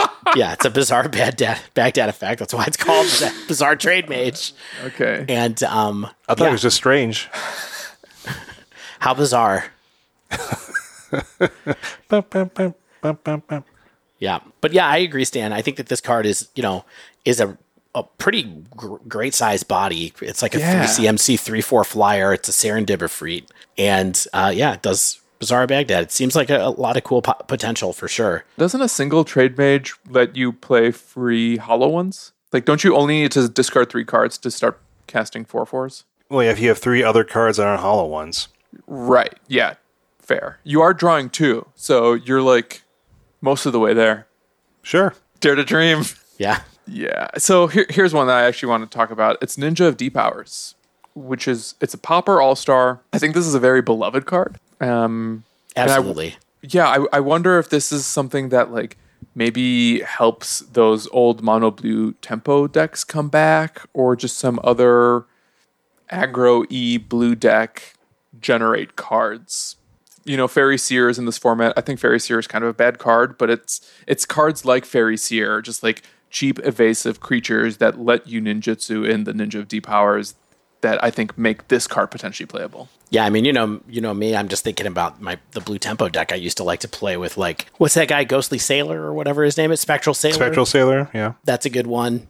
Uh, yeah, you've got your your uh, your pirate that has a counter spell on a stick. Siren Spor- Storm Tamer. Yep, I kind of think you need blue ETB cards, like I, I don't know, to make it even multi-person- better. Yeah, Yeah, sure. to to, Yeah. to make it worthwhile to like put Ninja D powers and like recast cards, right? That's kind of the ideal state. Maybe you have a package here between Faerie Seer and Ninja D powers that we can build around. I was looking at Faerie Seer trying to remember if there are a lot of other fairies in this set because Faerie Seer is such a compelling card at one mana that uh, it's another card that never really got a shot out of Modern Horizons 1. But 1 1 flyer for one with that. that Scry 2 always was something that I was like, can we just pump it a little bit? Can we use it as a wizard payoff? Like it's a wiz- Fairy, Yes. Faerie Seer is a wizard too. You can play Counterspell. and uh, Lightning Bolt. And Lightning Bolt, are two favorite cards, Dave. I'm always looking for it. I'm always looking for it. Okay, I feel like we should talk about Tome of the Infinite. Actually, I think this might. I mean, is this an intentionally playable card? That's the digital one we talked about that makes a one of one of ten cards from its spell book. I don't know, probably not. Some of them are so bad, Shane. This, yeah, some of them are just so bad. You're right. They're just, it's probably not playable. Let's move on. If you can make it work, good on you. It's just so random. Like we, I don't want to cast. I don't want random effects in my resource battles. No, especially for the cost of three and having to untap with it, and you know, and pay mana. Yeah, You're like, cool, it's turn five. I got a dark ritual. Thanks. Yeah, like like you're welcome. yeah. You know, what would be better than this is anything Search for Enc- Azcanta is doing for you. yeah. Okay. Um, I think the first black card we should talk about is Davriel's Withering. That's the perpetual, you know, single black mana. Uh, what is it? Minus one, minus two. On an instant. Yeah, that's cool. I think this is like something in between like a fatal push and a path to exile because like it sort of like moderately invalidates low toughness creatures like in a per- perpetually perpetually. Mm-hmm. I mean, it's definitely. I mean, no, I know this is not path to exile, and it's not even fatal push, but it's sort of like doing something like that. It's not for- even Reave Soul. yeah, but like I mean, it's it's it's basically exiling a uh, a phoenix, right? It's exiling a low toughness uh, mono black aggro creature or something like that, where it's just like I'm making you, I'm making your graveyard recursion worse. I'm making you know those kind of. I'm making your your your status on the board worse. So I don't know. It's a cool card. I agree. I mean, like, I really love it against Phoenix. I really love it against like Scrapheap Scrounger. I think it's worth noting that it only targets a single creature, so it's not like every copy of Arclight Phoenix has perpetual minus one, minus two. It's just a single digital object. But even that, if you have this and something like Dreadhorde Arcanist or another way to maybe recast this over and over, I can see this being one of those grindy mid range tools that let you eventually chip away at something that might otherwise be out of reach. Yeah. I totally agree. And also, guess what? This is a combo piece that we'll talk about in a little bit as well. Here's another Modern Horizons card that we're getting that I think is a big get, but maybe not the right format, and that's Yawgmoth Thran Physician. Yeah, I mean, it has to be like a value piece, unless they're going to spoil some ways to go off with it, like to draw through your deck, like the Undying creatures do in Modern. Like, I mean, there has to be some kind of way to use it, but it is four mana, and you have to be able to do something worthwhile for that. Mm-hmm. Yeah, this one's tough for me because it's a powerful no mana sacrifice outlet, you know, and so I feel like there's a lot of potential there with cards, some cards that are already in historic anyway. Like I'm thinking about having it in your kind of like Stitcher supplier kind of shell already, you know, or mm-hmm. having it, it with cat. For example, like I mean, it's a way to sacrifice a cat if you Oh, want to yeah. if you want to go that way instead. So I, I feel like there's some stuff going on with this just because of that and because it draws a card. Like how how about you have this instead of you know in the mid game in a food list with Cauldron Familiar out, and you're like, I'm just going to sacrifice cat over and over again, Well, what if, other than Cat, you sacrifice Nether Spirit? right? Right. This is another card we're getting in the set, and that's the three mana two two. Where at the beginning of your upkeep, if it's the only creature in your graveyard, you may return it to the battlefield. So I, I you know, I think it's important to think about these Horizon packs as many decks, right? They're like limited decks that have been drafted for you. So Yawgmoth is going to have to be in a deck with other cards, and yes, we have deck lists too, but they're going to have to work with other decks in the set. So I think part of the way we can potentially start to measure the impact of these cards is see what else they can work with within the format. And just like Yawgmoth plus Nether Spirit seems really spicy, especially if you can find other ways to control your graveyard. Yeah, absolutely. I just want to mention that totally understand you can't sack Cauldron Familiar over and over again because you won't have any food tokens. But um, I think you could have that. At, you could still have that as a piece in there, and maybe yeah, maybe they're all together with Nether Spirit as well. Let's see some interesting stuff that I noticed. Like one of the things that they've are doing is they're injecting some tribal packages, and I think the first one that I noticed was in black, and it's kind of like the zombie package of like Undead Augur, Endling, Diregraf Colossus. I mean, fun. Give people some zombies to play with. That's sweet. I did notice today randomly uh, that Bone Shards was is now legal in this format. That's a big get for black base sort of graveyard recursion, Rakdos type things. Uh, I think that's good. Bone Shards is a cool card. It's seeing play out of Modern Horizons 2 in Modern. I think that there's definitely options to just have it see play uh, in Historic. Yeah, way to kill a Planeswalker for one mana and like throw away a Stitcher supplier or something is pretty good. Right? Yeah. Or another spirit. Definitely even better in this format than probably in Modern. Ransack the Labs. I think uh, this is one I also wanted to touch on. A new way to fill your graveyard and really give you control over what you put into your graveyard, I think is really interesting. I want I want to do a little bit more. Now, we already have this card, right? Because this is strategic planning. I, I, do think it's a nice card for black decks to have, but some of them might have already been able to run it because it's the same card as strategic planning. It's just black instead of blue. Oh, is it really just a color yeah. shift? Yeah, exact same card. Oh, I never put two and two together. Yeah, but then you got to play blue, you know, and right. You Sometimes don't you don't want to play blue, and there this is still as a way to feed the graveyard just in black, which I think is good. And this card has seen occasional occasional play in the era of modern that we're in right now. Even I've seen it in decks every once in a while, so it might be able to to be something that you want in, like you said, Arcanist or you know with Dragon's Rage Channeler or or who knows where that goes. Like put it in a Kroxa deck. Find something else to get a Mizzix Mastery payoff. Yep, exactly. Like maybe Dragonstorm wants this. Can we talk about the actual best color in Magic? Yeah, suddenly the best color in Magic. My favorite color, not really. Red. Yep, red. We got a got a few spicy additions already. And they were cards that I called out specifically last week and said, "Do you want to play with this card in Historic?" And you guys were like, "Yeah," and then you were like, "No." I And never said what? no. I think I said sure.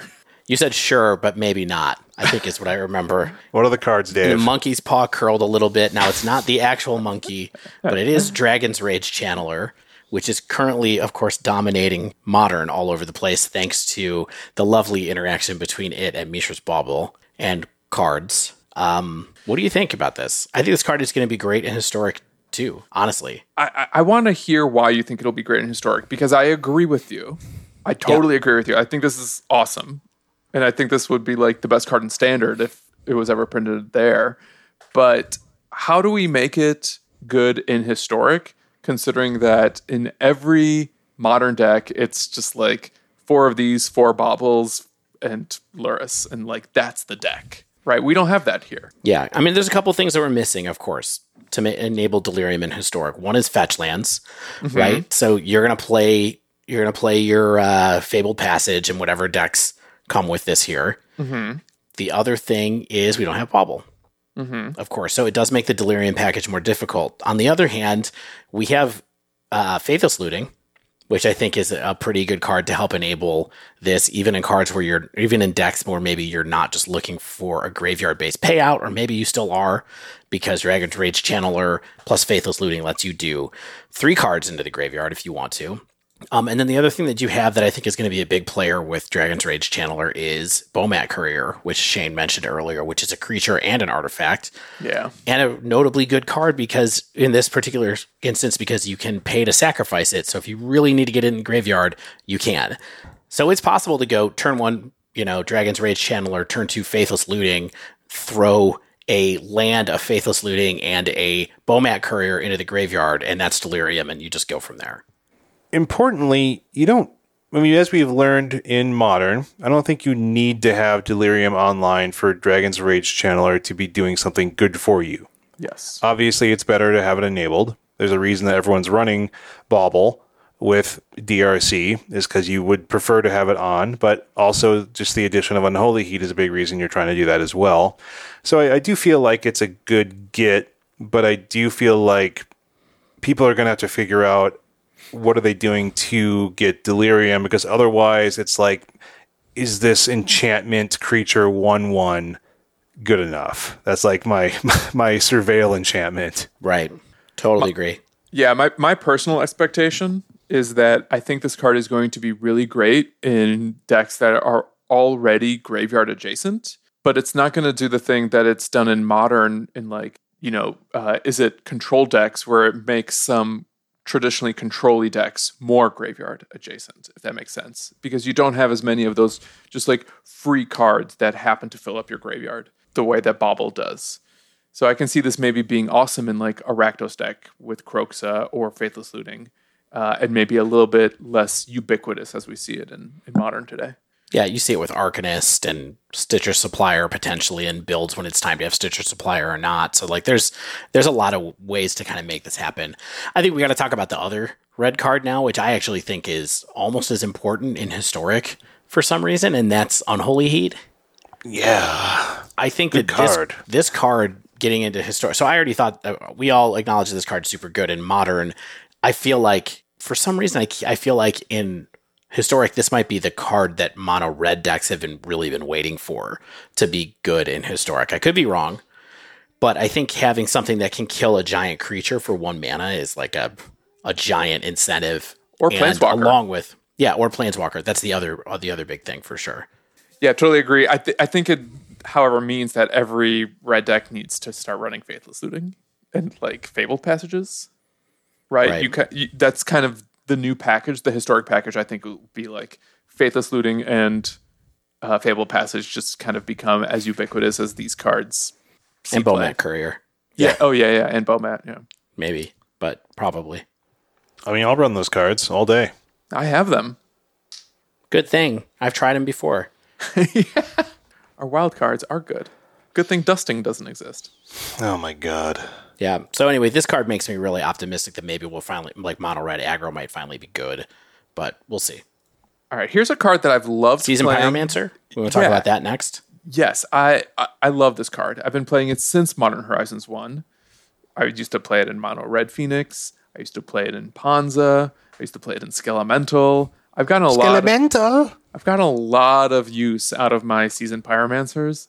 I have no idea what I'm going to do with it in historic. I think this chart card is just good. Like it's not. I don't think this is. I think this is like Esper Sentinel. Like it's not a card that is going to make a deck happen around it, but it's just a card that's going to go a lot of places and do a lot of things for a lot of people. Exactly. I feel like there's a tension between this card and Lurrus, though. You know, and, and even though we have like a weird quasi Panza deck in the format that maybe can play this, if you're filling your graveyard, I think you want like certain ways to make use of it other than just like a draw two.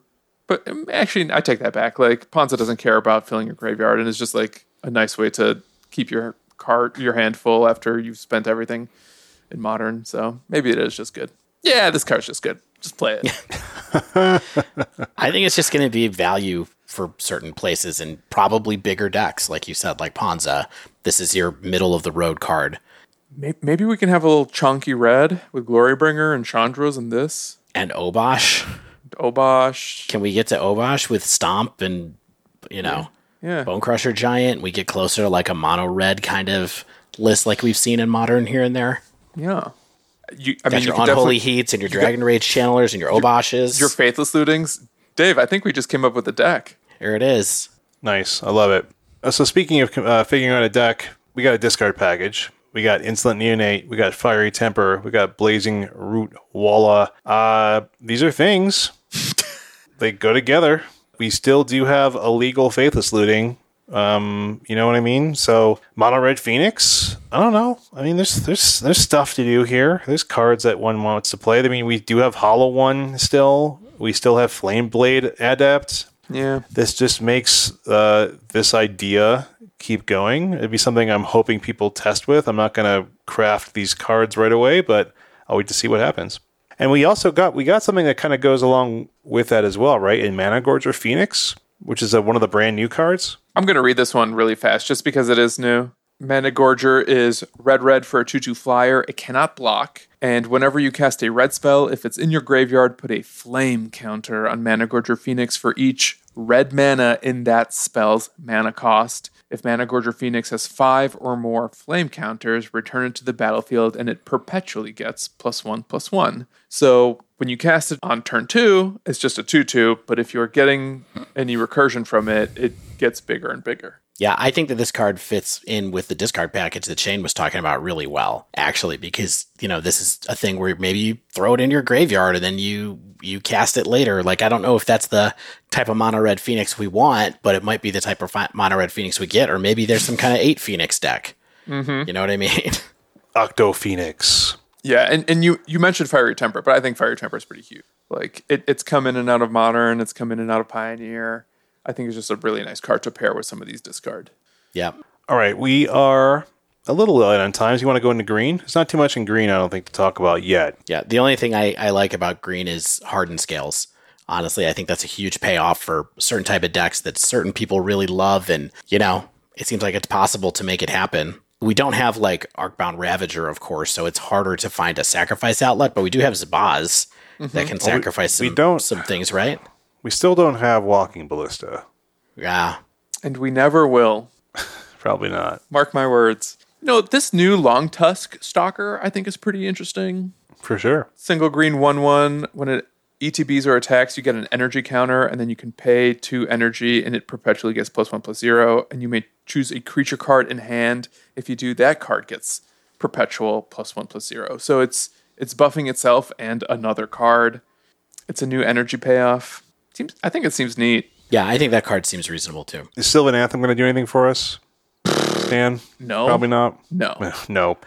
Uh, one of the things I think is somewhat cool is scale up, just because like I like it generally. It's not like it gave they didn't give it like perpetual or anything like that. So it's not like we have a new per- perpetual version of scale up or anything like that. But you know, it's a it's a strong card. We got. I mean, I think I think the most interesting thing about the green and green multicolor is honestly the enchantment package. Like I think we got like in multicolor we got Sythis, we got Sterling Grove, we got Sanctum Weaver in green. Yeah. Uh, I think that those are strong additions to just kind of the auras concept. I think there will definitely be like a Selesnya or like Abzan auras. I think that's interesting. I had a very different read on green, which is we have a bunch of squirrels, including Yeah, we Chatterstorm got a lot of squirrels. and like squirrel lords. Um, and I wonder with that and you know parallel lives and just um, I, w- I wonder if we might find ways to make it actual constructed squirrel deck in a way that his modern would never have. I think it's possible for sure. Ch- Chatterstorm is such a powerful card and such a powerful like reason to put resources into something that I could see it. I could see it for sure. Yeah, it, it's in fact it's stuff like that that highlights this set for me, and I think actually puts like the silver lining on this uh, watershed moment that we're getting from all the digital only cards. Where you know, to me, a, a good successful set is one that expands the format, right? And we have like new constructed decks that we can play in addition to like some beloved old decks that can continuously play and hopefully get powered up. And if we see stuff like squirrels enter the format, I don't think squirrels is something that pushes anything else out necessarily, but maybe it's just like a fun new strategy that you can run into ladder periodically. But maybe they're just plants for brawl decks. and we have to play commander. We're going to get into multicolor besides uh, Sythis and Sterling Grove, as we talked about. Yeah. Anything else you're hyped about? I mean, Soul Herder, I think is pretty cool. You want to be blinkets of stuff? You want to blink? Blinky can- blink? We got more cards to blink. Um, we got another ninjutsu card with Ingenious Infiltrator, which is basically just um, you know an extra copy of Ninja of Deep Hours. We probably should talk about slivers, right? Like that's kind of the big one. I mean, they have the cool slivers and they have the lame slivers. So they got all those slivers. They got Yeah. those weird humanoid art ones that like were in the core set that everyone freaked out about, and then they have the cool alien looking ones. Mm-hmm. Very hmm. pointy. No, but yeah, I mean, slivers will be a thing people test. We even got Sliver Hive. I mean, you know, as a land. So We have sliver hive, and we have the first sliver, which gives all slivers cascade. And I think numero uno. I think that one is is nutty when it hits the board because then your deck just sort of goes off. And if you have you know Cloudshredder Sliver, which is the one that gives your creatures flying in haste, you just sort of win on the spot. I don't think Sliver is going to be good. I do think people will play it. More power to them because people playing Magic is fun. Uh, we got Priest of Fell Rites, like another part of you know the recursion package that we saw in Modern Horizons 2. We saw Lonis Cryptozoologist, and Stan, we've talked about this card like three times. I still don't know exactly what this card is trying to do. No clue. I'll figure it out probably once it's on Arena. No clue. The fact that this is an investigate card, I like it, Stan. Yeah, once it's on Arena and I see how it actually impacts the battlefield, maybe then I'll understand. I think it has something to do with tokens. You sacrifice clues and then do stuff with clues. you can, you can like you can like get stuff from your opponent's library. I mean, sweet, cool. I love stuff like that. I kind of feel like this gold category is stacked. You know what I mean? Yeah. Like all of these gold cards seem to have some kind of potential in a way that our monocolored discussions omitted cards because it looked like fluff. I mean, maybe I'm not opposed to it. Territorial Kavu, you know, we learned in modern you only need two triomes to put Territorial Kavu online. We're getting that here. I think that's that's a nice get. I mean, it's something. Getting captured by Lagacs, Lagacs, Legak. I mean, I don't know. I think that there's some interesting stuff here. Uh, sweet. Priest of Fell Rites, Rip Apart. Rip Apart was already in the format. I'm just looking at a spoiler, and I'm like, that card looks good. Oh wait, because it's moderately okay. Uh, artifacts. Nettlecyst again. Potentially part of an artifact aggro deck. This could be like your little top end, like your living weapon. Uh, that's also a cranial plating. Yeah, it, I think this is our first living weapon in historic. Oh yeah, good point. I've not seen a germ token before. Yeah, chat. Let me know if I'm forgetting something, but I don't know if we have any ways to fetch this, or maybe Do you need it? Do you need a way to fetch it? I mean, just play it. Yeah, maybe you just play it in your tempered steel deck. Yeah, it's like, you know, I feel like there will be a tension in terms of how many cards can I play that aren't good without other artifacts already existing. So, like, if we have Thought Monitor, can we also play Nettlecyst? I don't know. Right, right. And we mentioned Zabaz earlier, the one mana modular uh, cool card that I think will be part of people's testing with a modular deck or Hardened Scales decks. Stan, we, we kind of lost Dave because he's had some tech issues with being in his temporary, his housing between housing. Um, so what are you lo- what are you looking for in this? Like, do you want to make your your favorite decks a little bit better? Are you already seeing potential for like all new decks? Yes and yes. Exactly. I've been hoarding gold because you know, you know, I still play historic. I actually play arena every day. Yeah, I, I, I got my one win for the month, so that I got my packs. Well, that's good. That's good. yeah.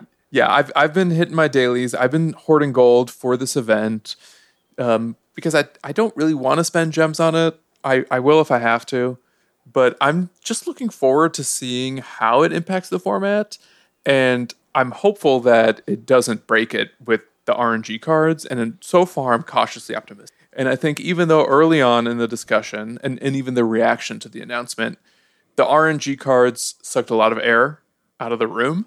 But I think that overlooks all this other powerful stuff we're getting.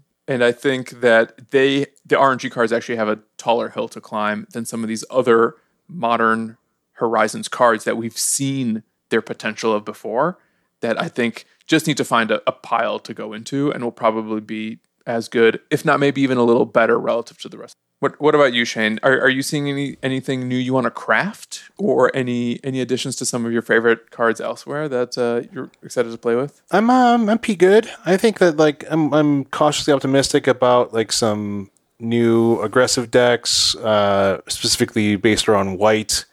Uh, I think we'll we'll see what happens. I think I'm i I'm gonna let's let's see let's just give Dave some room. Maybe he can he can get uh he can get his take in here. I'm really excited to play red deck, I guess, which I wasn't wasn't quite expecting, but you know that's what I like to do. So the cards are really good in red, and I hope that there's something that works there with Dragon's Rage Channeler and Unholy Heat and some other cast of cast of people to come along. I like the discard package in red too. I think red got a lot of good cards. I guess Yeah, for I'm sure. Um, I think other than that, the one thing that I'm most interested in is a deck we didn't get to talk about when we got went through their spoilers, but the the fact that Revelark is in the set and that Davriel's Withering perpetually gives Rev- Revelark minus uh what is it? Minus one minus two. So it's perpetually dead and then it constantly brings itself back from the graveyard. So it's a it's a apparently an infinite combo that if you can get a blood artist effect into play will just kill somebody. Uh, I guess we'll see if there's some kind of interesting combo re- reanimator style combo deck going on there. Um, but Revelark is one of those cards that's always around waiting to be broken, and this might have broken it. Vesperlark. Oh, Vesperlark. Yeah, my bad. Not Revelark. Vesperlark. But yeah, I think you're right, Stan. I think like you know, like I said last week, is we have like one of two choices, and it's to like be bummed or try to be excited. I'd rather try to be excited. Uh, I think that it's going to be just challenging to sort of try to stick with it, try to stick with historic and keep up with the economics of it. But uh, we'll do our best. We've we've been able to keep up with it so far, and I think that both by just playing our dailies and you know buying in a little bit, I think we'll be able to. So, you know, we're not going to stop doing historic. Can't can, can I just have some of the Patreon money to just like throw it into arena sight unseen craft cards haphazardly, whether or not they were already in decks that are worth exploring. I mean, we're going to have to send some receipts to the CM, the CEO and uh, accounting for that. Yeah. But Well, that was fun. Look, another spoiler app. Who knew that we would have one so soon? I feel like there's going to be a new spoiler app in like three weeks. When, when's werewolves versus vampires coming out? I think it's a month from now that we'll start getting spoilers for that. So it's not, it is not that long. You're right. Cool. We've just become a spoiler podcast, and maybe we always have been. At least they're easy. Sorry for my technical difficulties tonight, everyone, by the way. Apology accepted. And on that note, it's a wrap on this week's show. If you haven't yet, make sure you subscribe to our podcast so you get the latest episodes as soon as they come out. And if you use Apple Podcasts, please leave us a rating and review. If you'd like to submit a question to the pod, you can reach us by tweeting at the dive down, all one word, or emailing the dive down at gmail.com. You can also support the show via Patreon over at patreon.com slash the dive down. We now are on Discord. We heard a lot of people say that they were reluctant to join the community because they don't want to get on Slack. They don't want to be part of that corporate doggy dog world in the Slack universe. So now we're we're in the gaming community now, everyone. We're on Discord. And you can only join our Discord if you become a patron. Also, shout out to Mana Traders for sponsoring the dive down.